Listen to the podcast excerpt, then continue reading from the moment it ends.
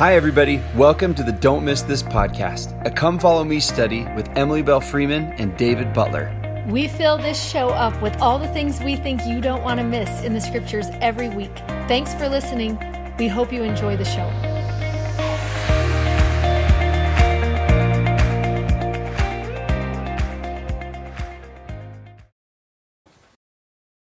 Hi there, everyone. I'm Dave Butler. I'm Emily Freeman. Welcome to Don't Miss This. It's our scripture study podcast where we move through the scriptures and talk about things we think you don't want to miss. Uh, if you've heard that 900 times, listen, we have to introduce new people. it might be their first time, so they don't know, but you might have that Yeah, memorized by now. welcome. Welcome if you're brand new. Yeah. Um, this year we're in the New Testament because we are following the same schedule of scripture study that the Church of Jesus Christ of Latter day Saints studies. So, and we're doing the New Testament this year, and we are in the Gospels, which is. Our favorite place Oh, to be. Listen, I was just talking to a friend the other day, and by friend I mean my Sunday school class. I, I actually like that that just happened because I really love them. They really are my just my so friends. I love them so much. Um, just about, I was like this spot because we started a note, and everybody in their phone started a note. That was smart. That's actually a good idea. Let explain that to people. Um, Yeah, well, I was about to. Okay. So, because of what's happening right now, is we sort of like, at least the way Matthew tells the story, he's just like, here's what Jesus taught, here's what Jesus did. You know, is sort of the way his book is set up. And so we kind of went through the Sermon on the Mount, right? And then now it was, I want you to start a note that just at the very top, say, Jesus is dot, dot, dot. And then each lesson that we read, or when you read on your own, add something to that list because Okay, the hold on. Gospels is Before you keep going, I really want you to explain to people what a note is in their phone and how you would set it up for a class and then teach all this that you're doing because you know what you're talking about, but people who are like my age or older have no idea what you're talking oh, about. Oh, well, right they now. can just start their own. I know I want you to show how to do that. What are I will you do it. talking about? So everybody, this is a really awesome thing. On your phone, there is a thing called Where notes. my phone? I don't know, but you need it. There is a thing called notes, and you probably know about the notes feature, which I'm not worried about that for anyone. But what you might not know about is you can actually invite other people into your notes. Which I'm not exactly sure how to do because I am the age where you maybe wouldn't know exactly how to do that. So when he says, I started a note with my class. He's not talking about a piece of paper that anyone's passing around. He's actually talking about something on his phone that is called what? Did you say? Just notes. Yeah. No, the the one for your class. Oh, Jesus is. Jesus is. Yeah. And then will you just explain to people how they might invite someone into that? Because what if someone wants to do it with their family? Or what if they want to do it with their Sunday school class? Just explain the process. Yeah. Ask somebody who's under the age of 40 and they will just tell you how to do it. But you can invite people in so that you're all sharing the note together. Or if people just want to keep their own, that's Yes. awesome too. Yep. And because you're going to be doing a study in church on yourself or what? On yourself. Just By yourself. By yourself. Um, and you can keep adding to this list. And, And the came- thing that is fun about it, if you're in a shared community like your Sunday school class, Yeah. or like it's making me think to myself, I actually wish I was starting one of these for my family, just a shared study group. Yeah. That here's what is the awesome thing if you've never been on a shared note before, if David puts something in there, no matter when he puts it in there, everybody who's invited to that note gets to see that thing.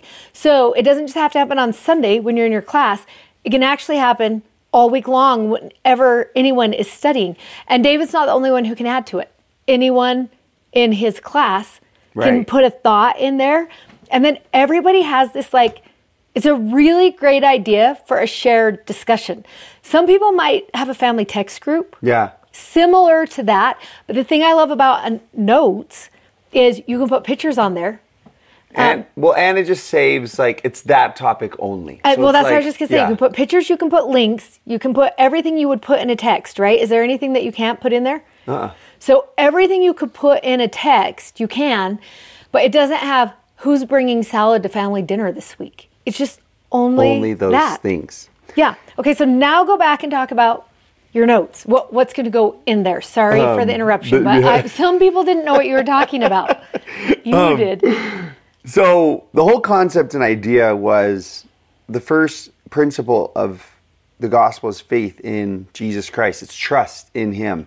And and who is he? And why should I trust him? And why should I follow him? And why should I give my life over to him? And I actually think the Gospels is the greatest way to build trust and faith. It's the initiator. It ignites faith and trust mm. because I'm learning his personality and I'm learning his attributes. And that's why we're studying his names this year. It's because, like, listen, if you ever are going to want to follow him or take his direction or, or have him lead your life, like, this is what you have to learn who he is first. We're actually so passionate about this right now, just this idea of what if I want to be more deliberate in my faith? What if I want to live more intentionally in relationship with God and have Him guide me and let my life be more fulfilling that way? And we've actually like filmed, finished this masterclass that we're kind of organizing, putting together. So if you're interested in diving into that, you can look forward to that. We'll announce it when it happens. But this day, as we, uh, this spot in Scripture, as we move forward,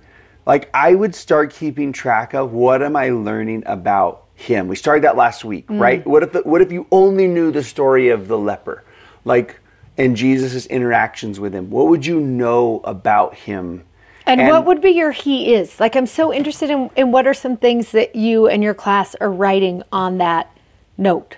Yeah, and we actually started Jesus is, and then we had to take off the is and just did Jesus dot dot dot because like then you would have to like so for last week, what, or you know, you do the lepers like um, Jesus sees me. Jesus mm-hmm. sees my pain. Jesus cares about the things I care about. You know, when we did the water to wine story, like that's so good. Yeah, and it's just like wow, I'm like really seeing. Man, I, I I'm even like tempted now because I've got little kids in my house to right. put up a like just a poster something in my where we do our scripture study that just says, can we just add this yeah. every week? But I love your notes idea, which is why I'm super passionate about explaining it because what about my kids who don't live in my home and a poster right. won't work? Right. But notes would actually work for us.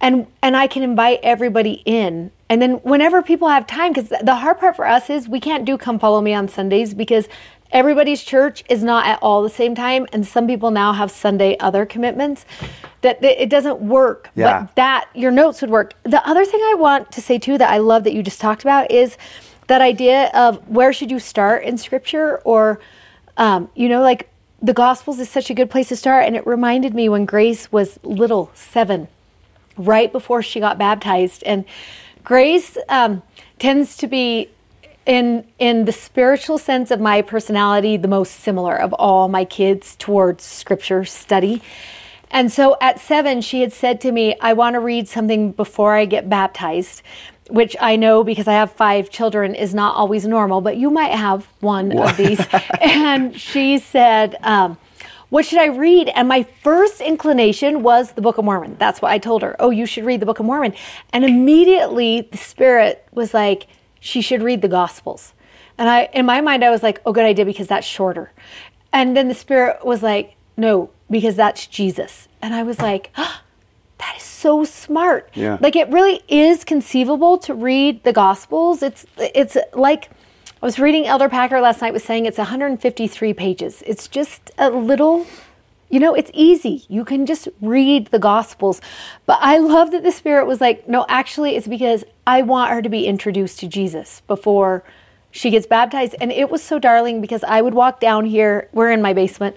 I would walk down here every night to tuck her in, and she would just have out her little New Testament. And now I'm like, did she get anything? Like, don't you just wonder if she was like, what is happening? I don't know. But she did it all by herself. She would read every night before she went to bed. She would just do her little reading. And I loved that thought of you. Like, it doesn't matter what age you are, it doesn't matter if you're seven or if you're whatever age. I just love that idea that you had of like, let me introduce you to Jesus in a really like simple way. And if you can understand him here, then you will understand him in the whole standard works. Yeah, it just as when you were saying that, like, I know there's someone listening who you were like, oh, no, you should introduce him to Jesus. Don't use the Book of Mormon. They're like, oh, oh yeah, you're right. Is. but the thing that is un- unique about the New Testament is he's walking and talking among people. Yes. Like it's really easy to picture him. And if you can capture his personality and his character here Immortality. in mortality, then I'm like, oh, now I can actually see it. Because we did it last year with the Old Testament, right? Like we learned his character and nature in the story of David and the story of Ruth and the story of yeah, you know, and we'll do it in the Book of Mormon. The Book of Mormon we will, also, we will fully be. It's another testament of Jesus Christ. Right. We'll be immersed in that. But it's just easier to see it when he's on a road or when he's under a tree or when he's in somebody's Yeah. living room. It just helps it to come alive. And and that's kind of what today is is uh, just a continuation. We're still going on and we've got this idea of compassionate detours that will really come alive in the last segment of, of what this means, but we just get to follow Jesus around yeah, again. and and we love that. And um, as we think about that masterclass, that he's God led. And if Oh, you've yeah. ever wondered what that looks like today, uh, like that's one of the things we are most fascinated about him. Is every day I wake up and make a to do list, and you just wonder like. What would his have looked like? Because it seems like there was so much of this going on in his life, which means if I want to live a God led life, I have to figure out how to let this happen. Oh, there's this thing. I, I right when you said the to do list. So my friend, our friend Amy, um, who is the CEO of HXP, those humanitarian trips that I like to go on with the, my kids. They take humanitarian trips um, for youth all over the world, and it's so awesome. And they were on a scouting trip. They were at a place like checking the hotel, the buses, and all the safety and everything. And there was, I wish I knew more of the details, but the most important part I remember that there in the office of this woman that they were visiting, this charity that they were combining forces with, was this little sticky note. And it said on the sticky note, to do, dot, dot. And then it said, love God, love people. that was her like to do list. Oh my gosh. And that's anyways, so, they totally like kind of uh, adopted that idea. And, you know, I mean, and that was Jesus's to do list. It really Yes, was, that's right? so And you get to watch it. Okay. Before we kind of jump into like the wa- following him around, you know, there is this concept for our first segment called nicknames, and you will see this in the journal. I just love this idea of how people focused Jesus was. Even like in his to do list, love God, love people, that's a person, a person, you know, that, that he's like, people will actually dictate what I do in a day. Like, hmm. and, and tasks will always be surrounded by people. And you see that with him. You see the way he talks to people. You see the way he builds people. You see the way he encourages people. And I love watching in the Gospels in particular just how he interacts with individual people and, and their not journeys. and it's not just that he's a good manager of people. Like it's not like it's that kind of a thing or a good leader of people. Somehow there's something endearing about his relationships. Yeah. Where you're like, it's more than just good management or good leadership or good teaching. There's the the piece that is so amazing is that endearing quality, that that tender touch, Yeah. that intimacy and the vulnerability and how did he do that so well? And we're gonna watch that yeah, today day in today. particular, right? You see Yeah. that in today. But here in the journal, in this first section, is this spot to some fill in the blanks here, and you know you can see the verses here. P.S. If you are having a time screen hard time screenshotting this or wanting this, these are always on the app, just so you know. But we love just looking at a couple different verses to see like what Jesus called these people. And what it really means is this is what Jesus saw in these mm-hmm. people. And so you know Simon, but we really actually call him most of the time by the nickname that Jesus gave him, which is Peter. And that's a word that means the rock. Like Peter was this fisherman, a little bit gruff, super gritty. Um, you just watch him like um, I just you I just love love Peter so much because he's so raw. Um, I'm so endeared to him because of that, and Yeah. um, and because he cusses. But I just love that you know Jesus sees him on day one, and he's just like, I'm gonna start calling you Pete from now on, you know. And that was a nickname, like it was a, an endearing nickname, and it stuck, and and we call him that. But it means the rock, and he saw something solid inside of Peter. You know, it's like you see Peter kind of like almost waffling sometimes, but Jesus is like, that's okay, because I actually see that you are pretty solid in what is most um, important, and he sees that in him. And he reminds him. Yeah, he keeps reminding him. He's like, I actually see this in Yeah. you. Um, every time he calls his name, he reminds him. You know, so it's not just cute. It's also like he's he's helping him To capture become. Mm-hmm. that idea to become something. Nathaniel, remember when he meets him? Um, I told Emily when I wrote this, you can't change that because this is how I translate it every time I read it. He actually says to Nathaniel when he meets him, he's just like, There is an Israelite indeed. And it, that word means promise keeper. Um, that's what it would have meant to them back then. And then also he says, In whom there is no guile. You, you just have a golden heart. That's what I wrote in my scriptures. I was like, he just called him golden heart. is what he called him. So that's in case you were like, I can't find that anywhere in scripture. It's like that's because I made it up. That's my translation. The, Of John the, the DGB. 47. Yeah. Um, you got the King King James. You got the DB. You got all sorts of Bibles you can read. Um, and then James and John I, in Mark three, he calls them the sons of thunder, and it's so rad. I just love that he what he sees in people, that he sees their strengths. But Um, he also sees, I was reading, Elder Packer last night was actually talking about how he was so good at doing this in a book that I was reading that's called what? Because people are going to want to know. diligently. Teach dil- Yeah. diligently. David recommended.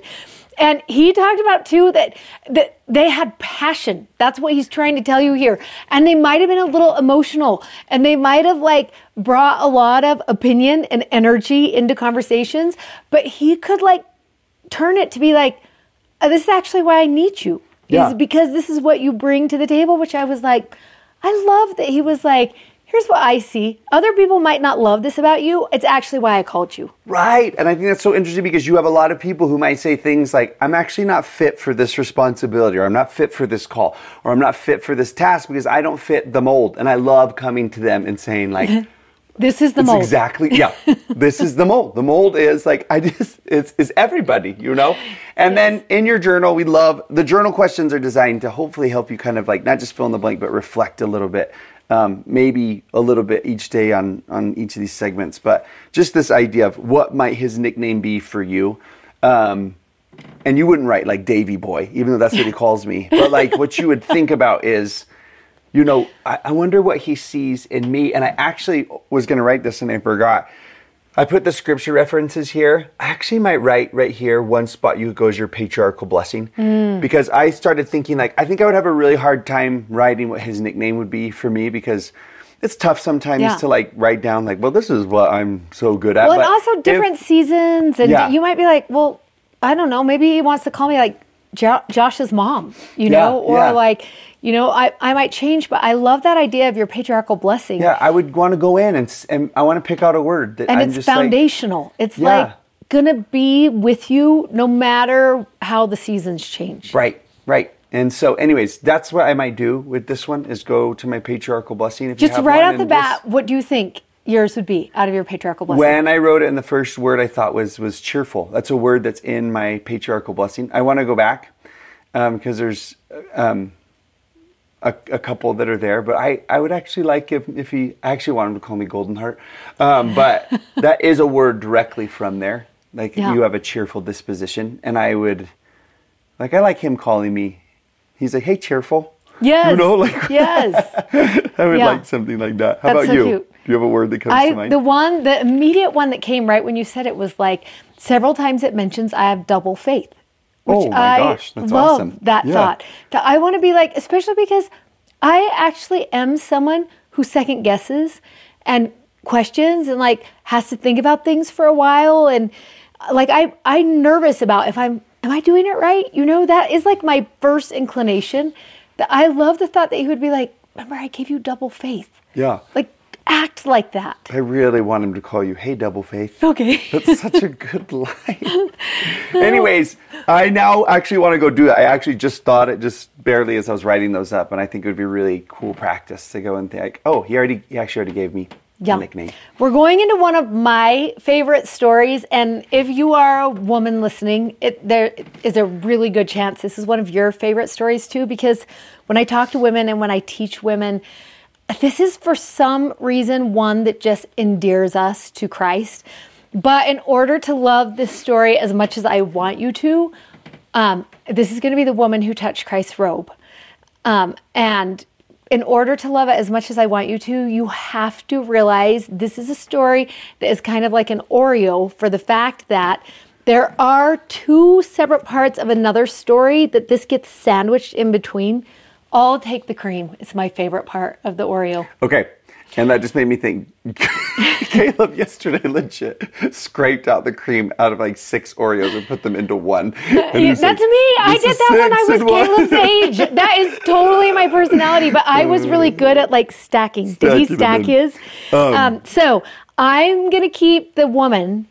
David is going to tell you the story that sandwiches the woman because this, this whole story is so much sweeter if you realize that it happens on top of each other. Yeah. So what you find here is G- Jesus is at lunch, it seems, in one of the accounts, having dinner together with lunch. I like that it's lunch with uh, a bunch of people of questionable reputation, and uh, and in the middle of lunch, it gets interrupted by this man whose name is Jairus, and all you learn about him is he is this ruler of uh, a synagogue. Um, we don't know much about what their you know relationship would have been with each other, but this it, it like just um, melts my dad heart whenever this happens because he's there at lunch and it says in Mark five twenty two that Jairus, um, when he saw Jesus, he fell at his feet, and I just want to say that generally men don't do things like this. Like they're generally more reserved in their emotions and and they don't kind of want to display them uh, for other people to see. Especially maybe he's a ruler, has a reputation, and so when he falls down in public at his feet, like I'm like you you wouldn't do that normally you have a very, very particular favor. And you find out in the next verse, and he says, He besought him greatly, that he begged him. And he said, My little daughter lies at the point of death. I pray you, come and put your hands on her that she may be healed and she shall live. And it's like, yeah, men don't do that unless their little girl is um, in trouble and there's nothing he can do about it, which is hard for a dad. It's hard for like it might be hard Yeah. for everyone, but I'm only a dad to be like, wait, I'm supposed to be the fixer. I'm supposed to be the protector, and like I can't do anything about this. And he comes and he just like, I beg you, I will do anything. I will lose my reputation. I will. It doesn't matter. P- please come help my little girl. And I love that Jesus, like, he doesn't even finish his lunch. He's just like, just someone take that to go. And he says, lead the way. And um, Jairus is going to take him to his house. And they And- are just moving along to his house, running probably. Right. Well, and I that's the part that I love is this next verse in Mark because imagine the urgency in Jairus in that moment. I don't know how many of you have ever had a child with an urgent medical need. For some reason we have had so many of those at our house and like I have I have had the ambulance. I have had that nerve wracking drive, you know, of like, we have got to get to help. We've got to get to help. And it's, Right. You there's like red adrenaline. there's like- like, yeah, yeah, yeah. because you're in anything to protect the child. And so, how frustrating is it when then you read in 24, and Jesus went with him, and much people followed him and thronged him. Like, uh, have you ever been in the fast lane trying to get to a hospital and nobody will move out of the way? And you're like, please, like, we are like, we have to get through. My issue is more important than all of yours, I guarantee. Right. is what you're And, and because you know? I have actually been in that car on several occasions before, it has changed how I drive on the freeway because if anyone comes up behind me super fast and is like, get out of the way, I never act with rudeness or because I have been the person in that car where I'm like, oh my heck, I have to get out of the way because I don't know what they are rushing to, but I know what it feels like to be in that car. Yeah. And whether they are or not, I just always want to pretend. Let, let me help you. And then this is the crazy thing about this story. It like stops.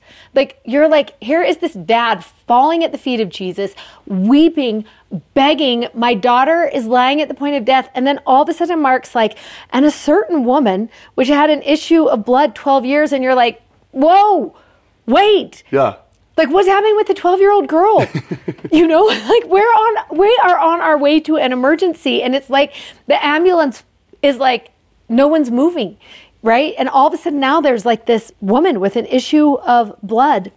And she's had the issue for 12 years, which a little bit makes you feel like, could you just wait a half hour? Because we're like on our way to an emergency. Yeah. Yeah. And you've been for 12 years, so I will be right back. Like there's something in your mind that's like, I'll come back to you. Yeah. But no, that's not what happens. Everyone who knows the story, um, we learn about this woman. She had spent all the money she had.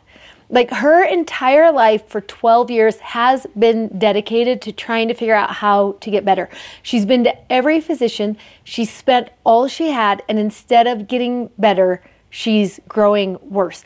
Now, it, it is important to recognize the condition that she has makes her unclean constantly. So we talked about this with the lepers too, where Yeah. she is a woman who you can't touch. You also can't be in her general vicinity. She has to stay out of the way of people always. That is what she's used to. And when she had heard of Jesus, she came in the press behind and she reaches out and touched his garment. And I love this word, and that's why we picked it for the title of this segment reaching, because there is a song that I love so much, and there is one line in that song that says, He reaches my reaching. And I love that in this woman's story, he is actually within reaching distance. And when nothing else in the whole world worked, the image I have of this woman is that reach. That's what reminds me of her. Last year, David and I went to Israel together. And there is a place in Israel called Magdala, and one of the things I love the most about it is it is a spot, it is a stop that is like highly dedicated to women and their stories within the New Testament. Um, um, has to do with Mary Magdalene is the main pull to this location, but in this location there is this little chapel in the back, just before you get to the Sea of Galilee, that is just for women. That's what it represents, and in the upstairs court. Yeah. There are all of these columns, and every one of them has a woman's title on it. And then one of the columns is for the unnamed women, which is my favorite of all the columns. It's the stories of all the unnamed women in Scripture, which happen to be my favorite. This woman is one, um, where we will call them by their story the woman who touched Christ's robe. Um, and sometimes I love that she doesn't have a name because I'm like, oh, that's me. Mm. I'm the unnamed Right. woman in this story every time you see one of those. But David dragged me down to the basement of this room. He's like, You have to come. We were so worried there wasn't enough time, and we had this whole tour and the buses and da da da. da. And then there's me and David running to this chapel. He's like, You have to come down to the basement. And we talked the priest there to unlock the door so David could take me downstairs and show me this picture that is now one of my favorite things. This is actually the room we went down into. So you're seeing that here, and it's such a fun room. And if It- you're listening, you, you see this painting on the back wall, and then the floor is this stone floor, and there's this almost stone-looking sacrament table altar, like in the, yeah, table, in the middle, yeah, is what and the, like. and the stones are raised, and it's a circle all the way around. And if we were all there, you would all just come sit on this little stone ledge, and we would just all be close to each other and gathered in. And the focal point of the room, for sure, is this picture. And um, I will put it. Will we put it somewhere? Because I want the podcast people to see it too. This is like my favorite picture of the Gospels ever. And here's what you see on the podcast a lot of feet. Like you can tell Jesus is thronged because you see so many sandals. And in the midst of the sandals, you see this woman's hand just reaching through.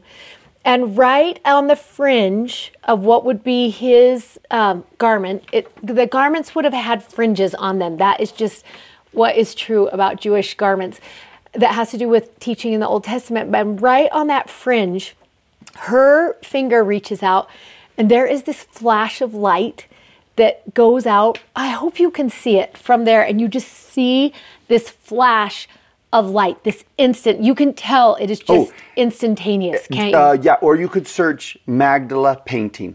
Oh, in smart. Google, and that's and it would and come it up. come up. Yeah, so you can see that. because yeah. it's in the basement of there, and um, there is that little touch point, that reaching moment that I just am in love with. When you think about he reaches my reaching, this is what a reach looks like, at least in my life. Mm. I see all those feet. I see all the reasons why it's not going to work. And I love that she's like, here, let me just reach. And the fact that he is actually within reaching distance. And um, she says, if I may but just touch his clothes, I shall be whole. And straightway, it tells us in verse 29, I'm in, Ma- in Mark 5, the fountain of her blood was dried up, and she felt in her body that she was healed. Like, don't you just love that flash of light? It's like, it's just straightway, it's immediate. It is like, you know, when someone has that uh, Spark. yeah, but Like what is it? You're go- when you have static e- electricity. It feels like that to me. That she's just like it's, that's kind of what the touch is. And as soon as she feels that static spark go off, she's like, "I'm healed. I can Yeah. tell I am. I know I am." And it tells us in verse 30, and Jesus immediately, like in that same like flash, knowing in himself, it says that virtue had gone out of him. And I'm going to pause right here for a minute because I love what we learn about virtue right here. Virtue is a favorite word of mine. Doubly favorite because I grew up in the Elaine Dalton generation of girls. And so when she, or actually, I probably was a leader in the Elaine Dalton generation of young women's. But that word virtue is something that is like part of the fabric of womanhood for me mm. because of what she gave me. And I kind of always wondered what did virtue mean when it very first came out? I'm like, what's she trying to talk about here? What does she think I need? And the Greek translation here, if you follow the footnote, footnote will tell you in 30, um, right by virtue, power or strength. I love that he immediately felt power or strength go out of him in that moment. And this is why I love it the most because I have been that woman. I have reached for him in some of the darkest moments of my life. And I love that what it teaches me here is what I was reaching for is power or strength. Yeah. That's what I was reaching for beyond my own. And that's what he felt go out of him. And I love that, like, he is intimate enough with my story and with her story that he knows when I reach for power and it comes, he's like, turns around to be like, okay, who needed that from me right now? And one of my favorite parts about this story Well, and I think it's really cool that you just said that right there because I wish Mark had written this a little bit differently, where it says that power and strength had gone out of him. But like really what's happening is power and strength has come into her. Yes. You know? It's, Yes. It's what's happened in this in this story. and it's how the healing comes. right. Is because what no one else could do for this woman, he could. And what's neat there is like, what if 20, if 29 didn't exist, verse 29, because she actually is healed of that immediately. And there's some people that aren't healed immediately, but verse 30 is still applicable in every situation. Mm. That's so true. Power and strength can and does come, even if it doesn't lead to an immediate Healing. healing. It leads to an immediate something. Yeah, I had a bishop tell me once with something that I was struggling with and would struggle with for years, like you're talking about. And he said this there's only one prayer that never goes unanswered. Which in my mind, I was like, because I was dealing with an unanswered prayer mm. at the time. Mm. So I was like, okay, I want to know what that is. And he said, a prayer for strength. Hmm. Never goes hmm. unanswered. Don't you love that that might be true mm-hmm. Um, from him? And so he turns around and says, Who touched my clothes? And his disciples are like, Do you see this multitude? I mean, look, everyone, look at all of these shoes. They're like tripping over each other's feet. Do you see this multitude? And you say, Who touched me? and then this is probably my favorite verse in this story. He says this, and he looked round about to see her that had done this thing.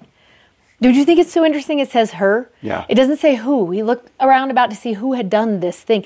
He knew who it was. Right. He started searching the crowd for her who had done this thing. And and I love connecting that word thir- in 31, multitude, hmm. together with the word her in 32 because it's so interesting that it's just like once again there is this picture of with everybody that's there with all of their problems and all of their uh, wants and concerns among the multitude he sees her. And I just want to pause before we go on because I want to just add this, and you might want to write it in your scriptures. What is Jairus doing right now? That's what I want you to think about. Yeah. When he stops and he's like, Who touched me? If I'm Jairus, I'm like, There's a thousand people, and my daughter is about to die. Yeah. C- could we just keep like going? Right. Right now. And he stops and he turns around and he's like, Who touched me? So in the back of your mind, you just keep thinking about Jairus, but I also want you to watch this moment because I love in 33 when it says, But the woman fearing, trembling, and knowing what was done came. And don't you love those three words? Like she just she came fearing. She was like, "Was I not supposed to do that?" She's trembling because can you imagine like that adrenaline rush of like I'm like I'm fixed. Healed, I'm yeah. better. And that that other emotion knowing. Like just imagine all of those things and she falls down before him and she tells him all the truth. This is what my life has been like for the last 12 years. These are all the things that I have tried. This is how much money I have spent. And then I heard you were going to be here. I snuck in, which I probably shouldn't have done. Uh, like, cause I touched him and him and him and him also on my way to you. And I didn't want to make you unclean. So I wondered if I just touched your robe so you could keep going about your work. If you would actually, like, I just can see her pouring out this whole story. And he said unto her, Daughter, thy faith hath made thee whole. Go in peace and be whole of thy plague. And I love what we learn here about faith that it is a principle of action. Yeah. Like when you think about, like, tell me the difference between faith and grace. Tell me what that looks like in a story. And I love, I love this. Faith was the reach. Grace was what that woman could not do for herself after 12 years and all of her bank account and all of her doctor's Yeah. visits. That was Jesus. But faith was the reach. Yeah. And I love that thought. And um, that little moment ends right there, that sweet moment that we love so much. And I always ask myself right here, I just can't help but think about Jairus and th- this whole thing. I mean, he let that lady pour out her story. He let Jesus have that conversation with him. Jesus is making Jairus wait.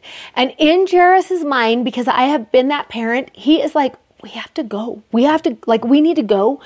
But there is something that makes me wonder this. Was Jesus like, Jairus, you don't know me very well. I'm about to go into a situation for you that's actually going to require reaching from you. It's actually going to require faith, and I need you to know what that looks like. And I also need you to be prepared to offer it in this moment. And mm. so, this moment maybe was as much for Jairus as it was for the woman because Jairus has just learned okay, this is what he can do. So I actually now all those stories I've heard, I've just witnessed, and now what does Jairus's belief look like from that little vignette? Yeah, because in that verse right after in 35, this servant comes from the from Jairus' house and he says, "Your daughter is dead. Why trouble thou the master any further?" And essentially says to him, uh, "Give up is what you should do." Right? Um,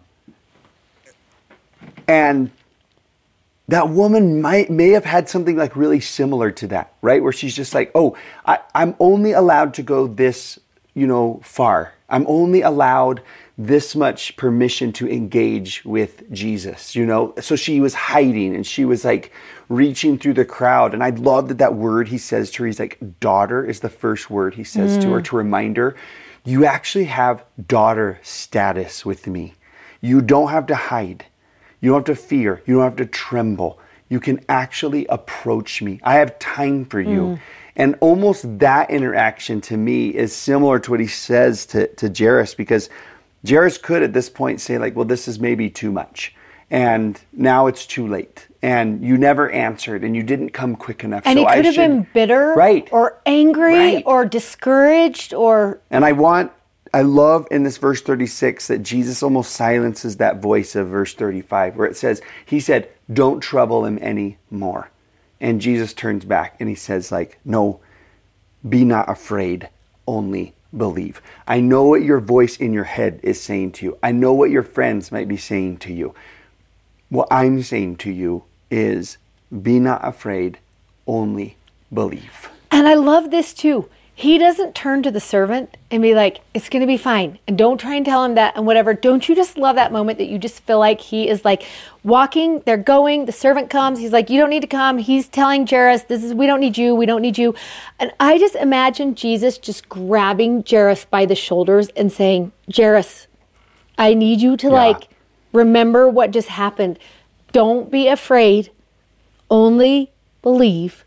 You know, don't you just imagine that like one on one moment? Yeah, and I oh I love these pictures. If you can't see, it's just a depiction of maybe what this scene looks like, but particularly Jairus' faith here. That word when he says only believe to him only suggests that there is another option on the table. Yeah. Like doubt is still on the table. Give up is still on the table. And what Jesus says is, no, I'm asking you to pick believe. Yes. Your mind and heart could go another direction. But I stopped this train on purpose so that you could see what I'm capable of and so you could see a picture of my heart. Like in the multitude, I cared about her. Hmm. Do you see what I'm like? I'm asking you to choose believe. Don't walk away from me right now.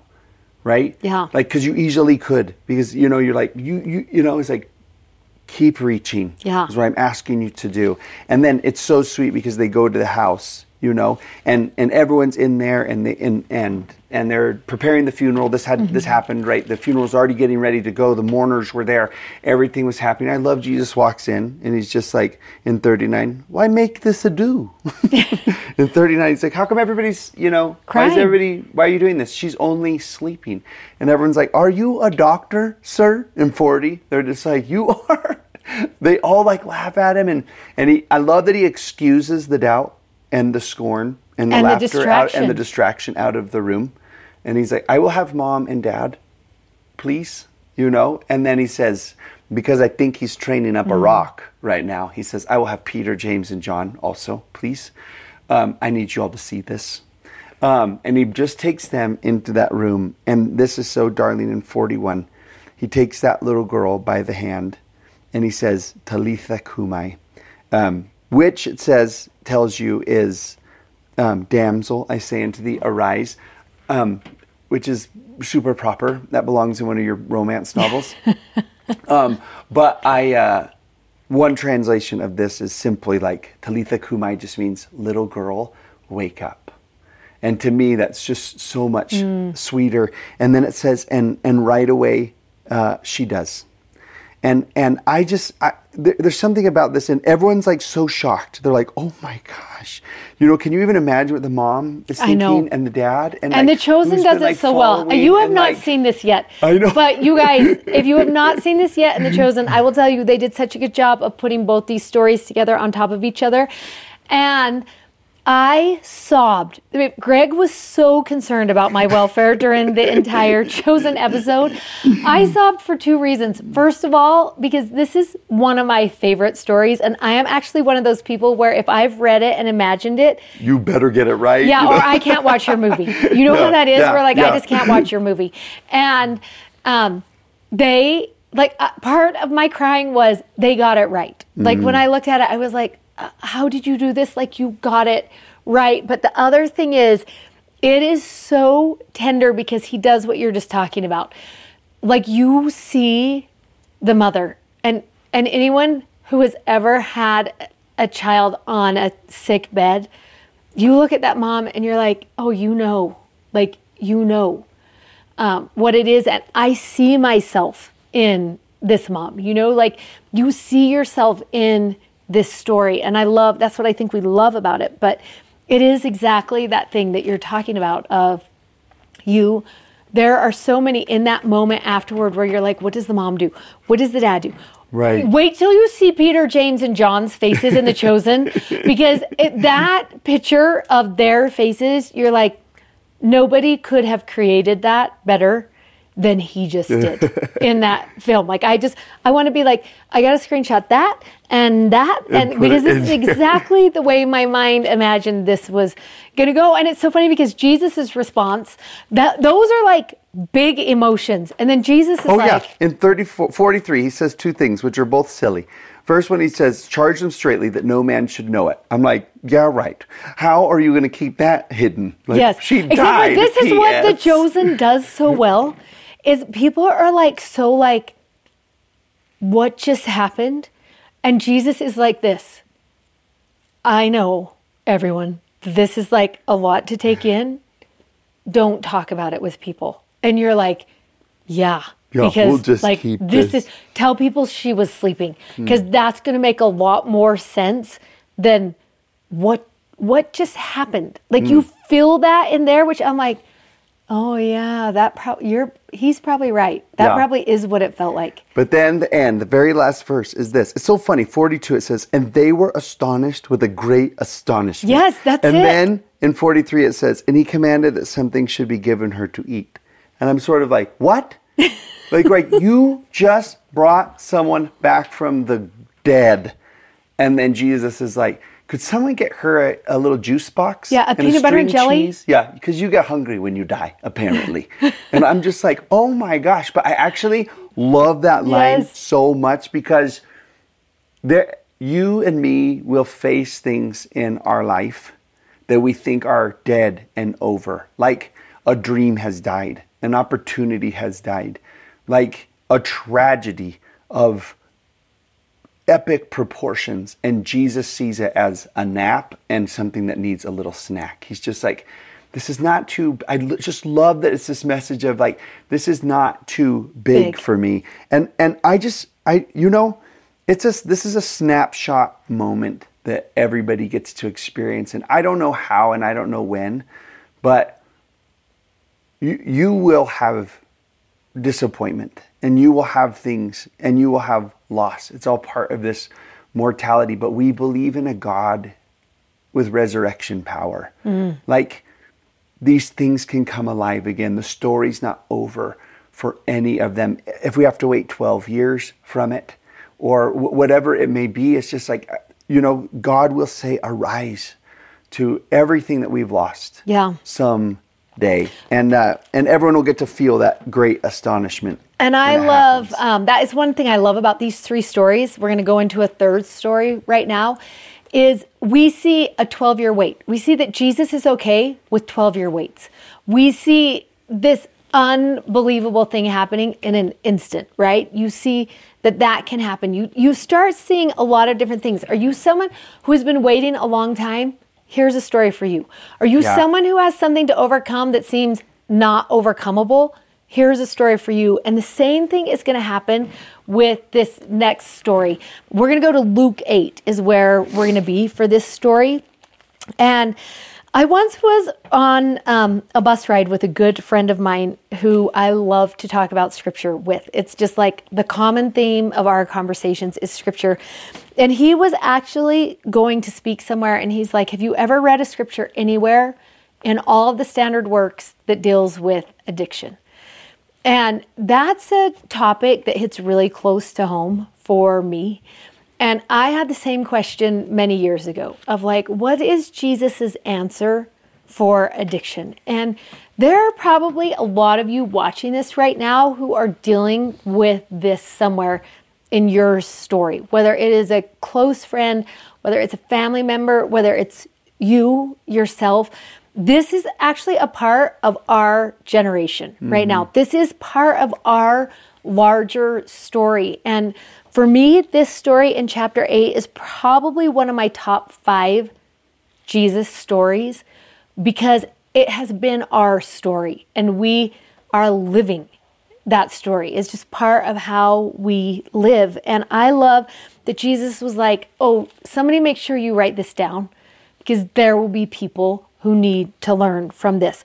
What happens is we start reading in um, Luke 8 and in 26, it tells us they arrived at the country of the Gadarenes, which is over against Galilee. Now, when we were there, um, well, actually, it was when I was there many years ago. I had um, I happened to be there with Michael Wilcox, and I said to him, "Where is the Gadarene? I have to see the Gadarene." And he was like, "Why? Nobody asked to see the Gadarene." and when we went back this last time, we were there for three separate tours with three different guides. And I asked them the same question Where is the Gadarene? I like, I want to see the Gadarene. And everybody does the same thing. They all point to this hillside that comes up off of the Sea of Galilee. And it kind of has rolling hills. If you've ever been to Midway, Utah, imagine that kind of scenery, but not with a lot of houses. That's what it feels like. Like, it's the kind of place that you're like, if you were like, I just need to get away for a minute and walk. You know, if you're someone who like walks things out, you would be like, I'm going to go to the Gadarene. That's what it feels like. You're just going to walk through that hilly place and you're just going to think things through. It feels like maybe that's what was going to happen on that day. Uh, he tells you it's over against the Galilee, and that's kind of how everybody is over there. Where is it? Oh, it's just, it's over just off of the Galilee. That's how they would point it out to you. And he goes forth and there he is just walking into this beautiful landscape. And there meets him out of there a certain man. It depends on where you read in Luke. This is also going to be in Mark. Mark gives you a really good description. In fact, I should have had you go there. And maybe you actually should because um, it's such a great description. I think it's in five also. Yeah, it's at the very beginning of um, what he looks like. Oh yeah, yeah I'm there too. Um, it, the man out of the tombs is where he comes from. He has an unclean spirit. Um, his he dwells in these tombs. That's where he lives. No man can bind him, not with chains. He's been often bound with fetters and chains, and the chains had been plucked asunder by him, and the fetters broken in pieces. No one can tame him always night and day. He's in the mountains and in the tombs crying and cutting himself with stones. And this is what I want you to imagine to yourself is Jesus is like, I think I'll go for a little walk.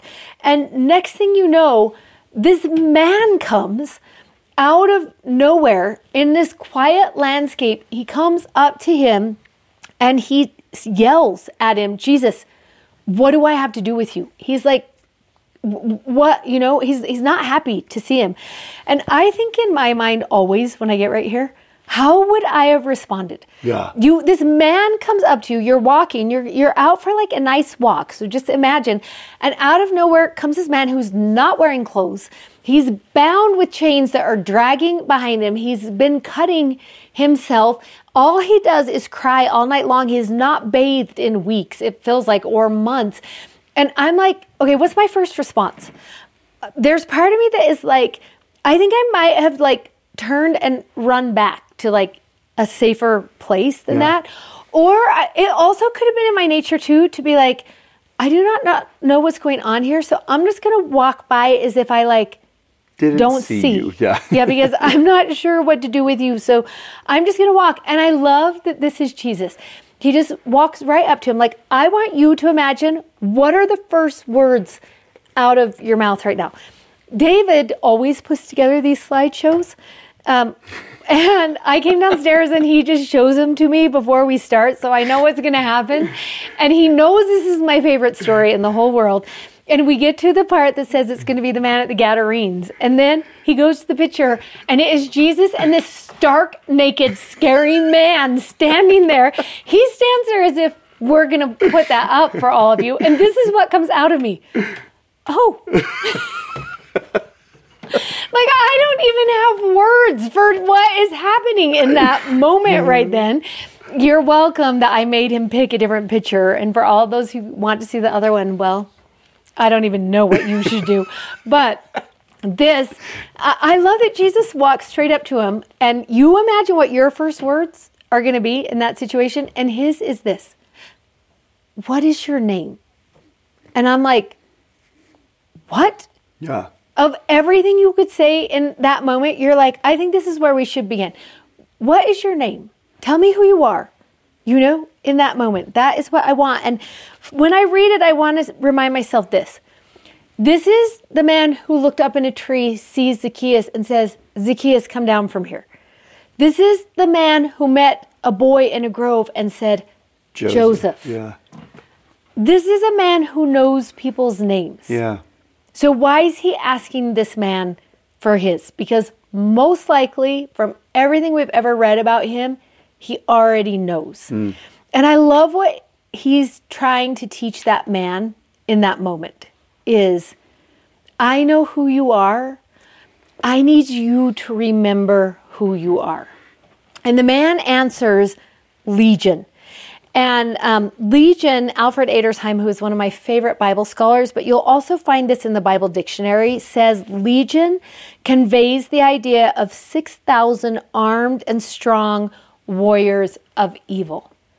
I love that this man is like, You want to know who I am? I am a man consumed with 6,000 evils chasing me every single day. That's who you have just met. And that's why I love this picture. If you get a chance to see it, because this man is being, I can't, I don't even know which one is the man. Like, is it this guy? Is it this guy? There's demon angels, there's demon horses, there's like, you can see all this stuff tormenting this man. And that's how he sees himself. And um, there were so many devils in him. And and and how he answers, right? He's just like, I'm going to answer with the problem. Yes. I'm going to answer with what everybody else sees, Sees. you know? And like that's the immediate like who hi, what's your name? And I'm like, I, I'm trouble.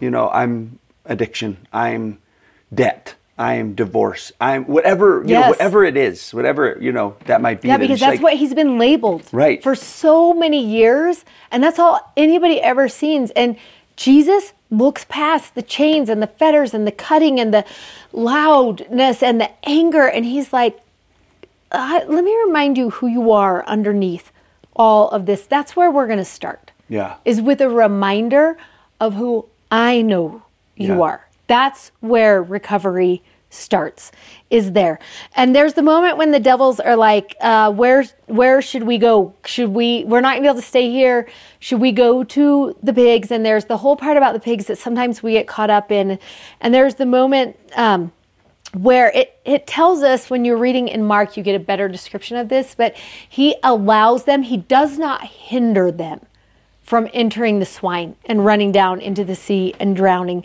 And um, I think that's important to remember that that is part of mortality. He will allow um, that um, that part of life to be within life, but he also has the power to overcome Yeah. that part of life. And I Well, love what uh, we learned there. And I think it's important when you read that not to get caught up in like, did he just kill all those pigs? Yeah. You know, but rather like the image that's being shown there is like, uh, if you imagine this whole herd of pigs like s- falling off a cliff and choking, you know, Yeah. in the water and stuff, he's just like, it's almost as if he's saying like that's what was in that man. Like Yes. he was choking out. He was like there was chaos in him. Like it gives you this picture of what happens if evil takes full control. Yes. You know, it's like this is what it looks like Yep. when evil takes full control. And I love that. So, lesson number one would be remind them who they are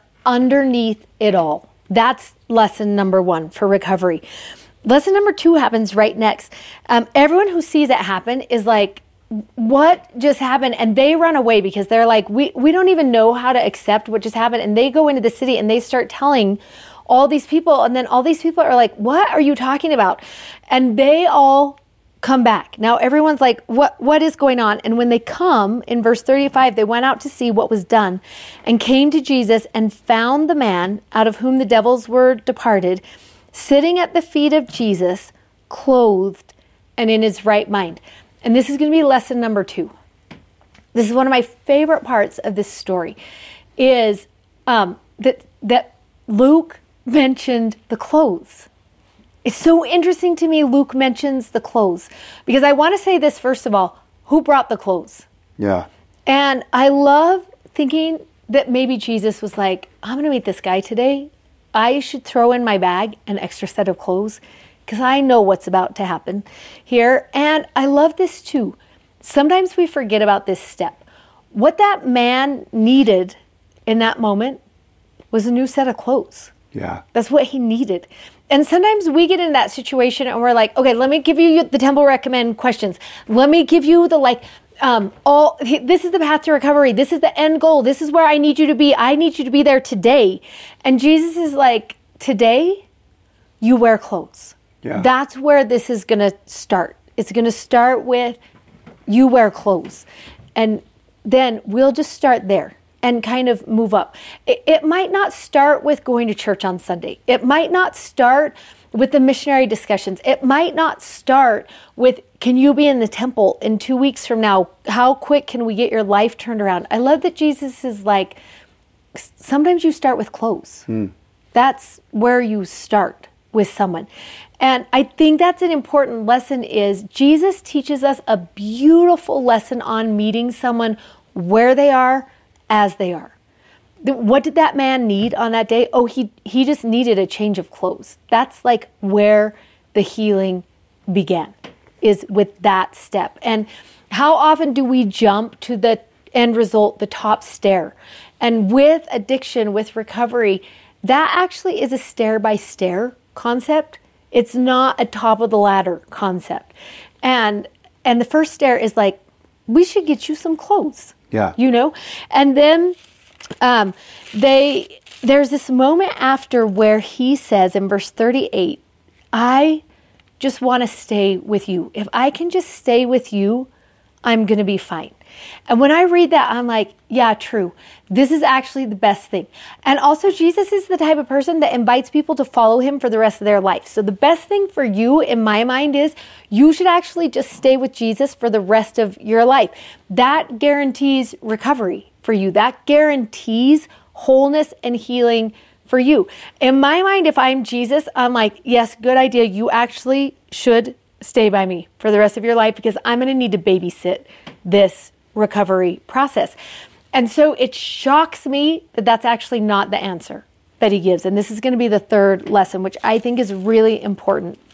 He says to him, Return to your own house and show how great things God hath done unto thee. And he went his way and he published throughout. Remember, he told him, Go to your own house. What does the man do? He publishes throughout the whole city how great things Jesus had done unto him.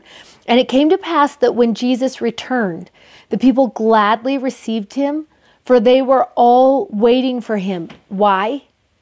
Because the man, the man's story, the witness of the man. I was in a 12 step meeting once, and the man who was leading this, the room, and I don't know if you've ever been in a 12 step meeting before, but generally the person who leads the meeting is a recovering addict. That is just true about those meetings.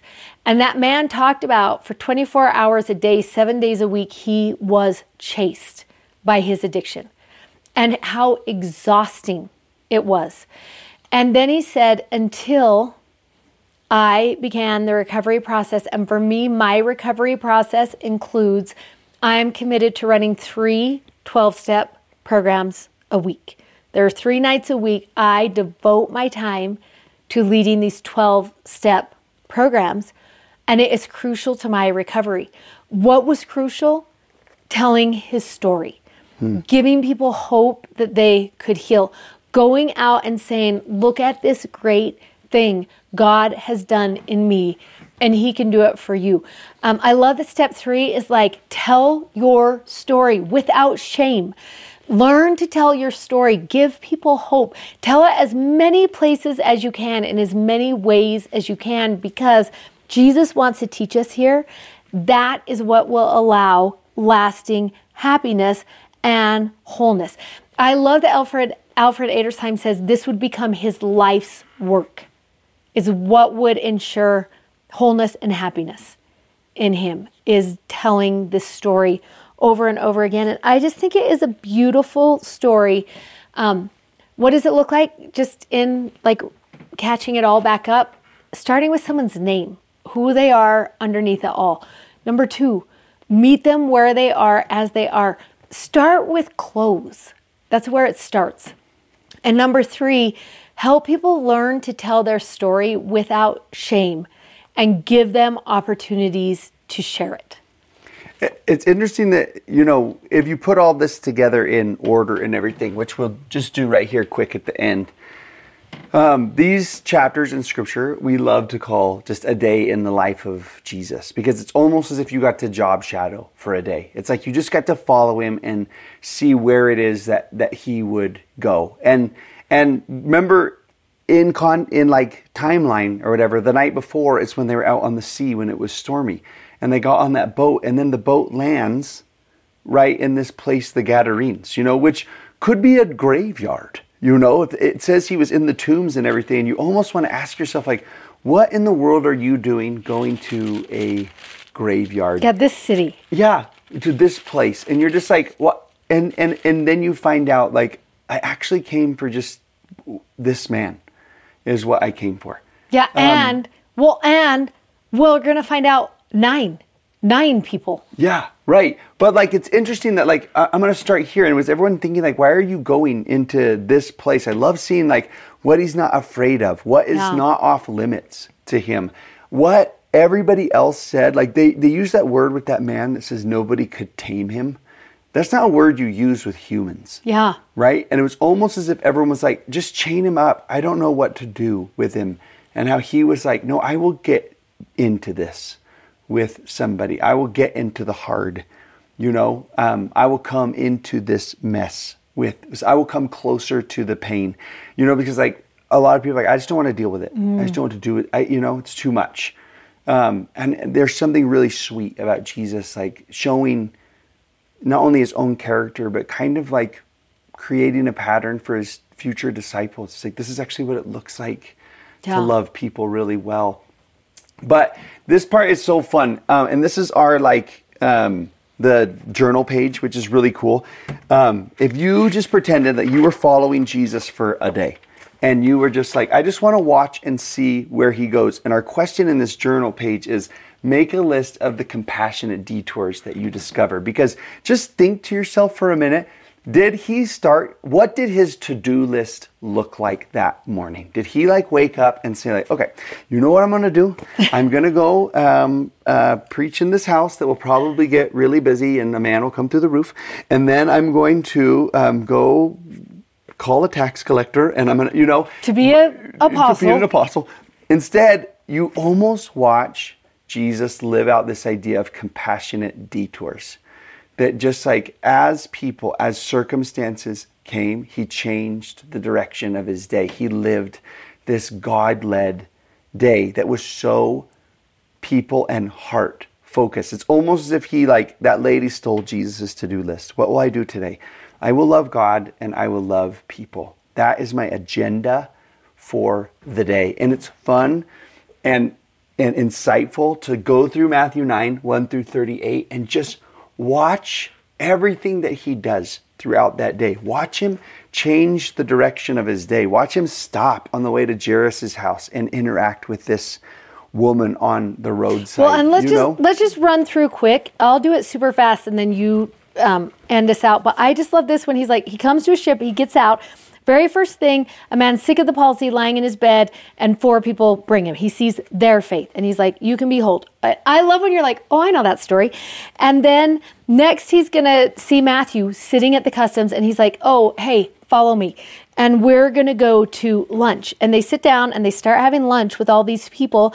They're asking all the hard questions, and it's the publicans and the sinners, but also the Pharisees are there. And in the middle of that, we're going to find out in verse 18 a certain ruler comes and says, My daughter is even now lying at the point of death. And Jesus, it tells us, just gets up and starts walking. And I love that these are like verse by verse. Yeah. We're like, Oh, I know what he's talking about because Right, I remember right. this. Oh i remember this. I remember this. And and while they're walking it says in 20 a woman which was diseased with an issue of blood 12 years came behind him and touched his garment and he talks to her. And the next thing you know he's at the house of the ruler and he heals the daughter and raises her from the dead. And in 27 two blind men come and they're like have mercy on us. And he's like okay let me heal you guys. He touched their eyes and um straightly told him, Don't tell anyone about this. And next thing you know, in 32, a dumb man comes with a devil and he heals him.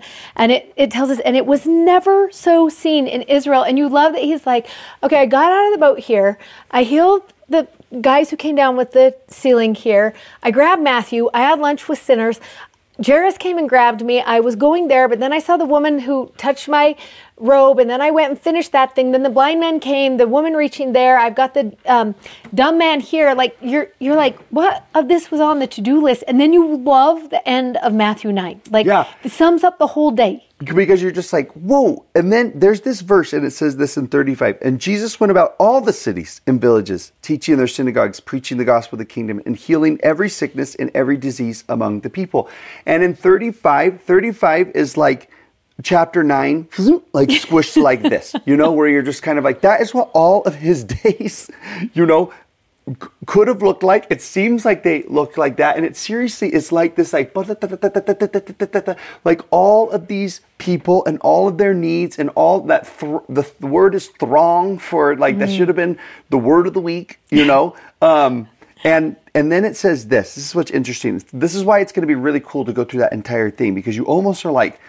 I mean, could you imagine if it was just the devil man? You know, I mean, Yeah, you know, just the Gadarene. If that was it, if that's all you did That for was the your day, whole that's day. a big. That's a big day. That's a big day. Or it was just Yeah, like you'd go home that night and you'd be like, Greg, you are not going to believe what happened to me today.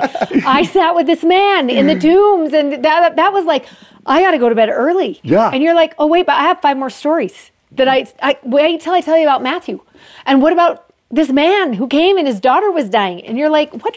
What time is it? Do you have Right. as many hours in your day as right, right. I have in mine? But then it says this in 36, 936. But when he saw the multitudes, he was moved with compassion on them. And that's actually the, the name that we picked for uh, Jesus for this week is compassion. He is compassion personified. And I love these parts of the Greek de- de- um, definition to feel sympathy or to feel mercy. To like, um, that there's something about that that he was moved with that that that was the feeling that sympathy and mercy in him moved him to do something about it. They didn't just say like oh that's sad but like that sadness that sorrow that it moved him. I love that moved usually means like that's an emotional word but it also is this action word that says like what i see is actually going to make me move and like interject and be a part of this story Yeah, and it's like that word compassion expects you to do something. I love, remember in Jude, that scripture we love so much, 122, that says, Of some have compassion, making a difference. Right. And it is like compassion requires you to become a difference maker. Yeah. That's what happens if that's the word you're feeling. And it would be so cool in this little box here in the journal. How has he shown up in this way? How has he moved in your story when you felt like you were waiting, when you felt like everyone else had abandoned you and kind of sent you off? How did he move in your in, in your story when when uh, like you didn't feel like there was hope that your dreams and opportunities had died? Right? That would just be awesome to see. How has he moved in your story. But then something really awesome happens at the end of that day in Matthew 9. And it says, He was so moved with compassion on them because they fainted and were scattered as if they had as if they were sheep with no shepherd. Like he just walked around this whole day and saw all of these people hurting and wondering and needing and wanting. And then he turns to his disciples in 37 and he says this. He says, The harvest truly is plenteous, but the laborers are few. Or, in other words, he was like, There are a lot of people with heartache. There are a lot of people with problems. There are a lot of people who are hopeless. And he said, And there are not enough helpers. There is way more work to do. There are way more people in need than there are helpers to help out with this. And then it's so sweet in 38 because he says, almost let's have a prayer on this hillside at the end of this day. He says, Will you pray that the Lord of the harvest will send forth laborers into the harvest? Like, pray for more workers. Pray.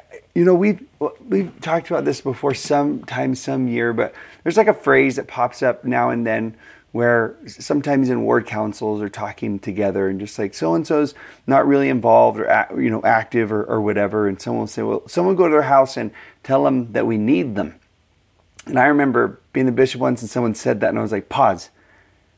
Do we actually need them? You just don't patronize somebody by saying that we need them. And this is where our conversation came to. It was like yes actually everybody here could be an answer to this 2,000 year old prayer that we need more people to sit with someone with an extra pair of clothes. We need more people to stop in the middle of the busy road to, to see and remind her who she is. We need people to breathe in hope into stories and remind them what Jesus can do.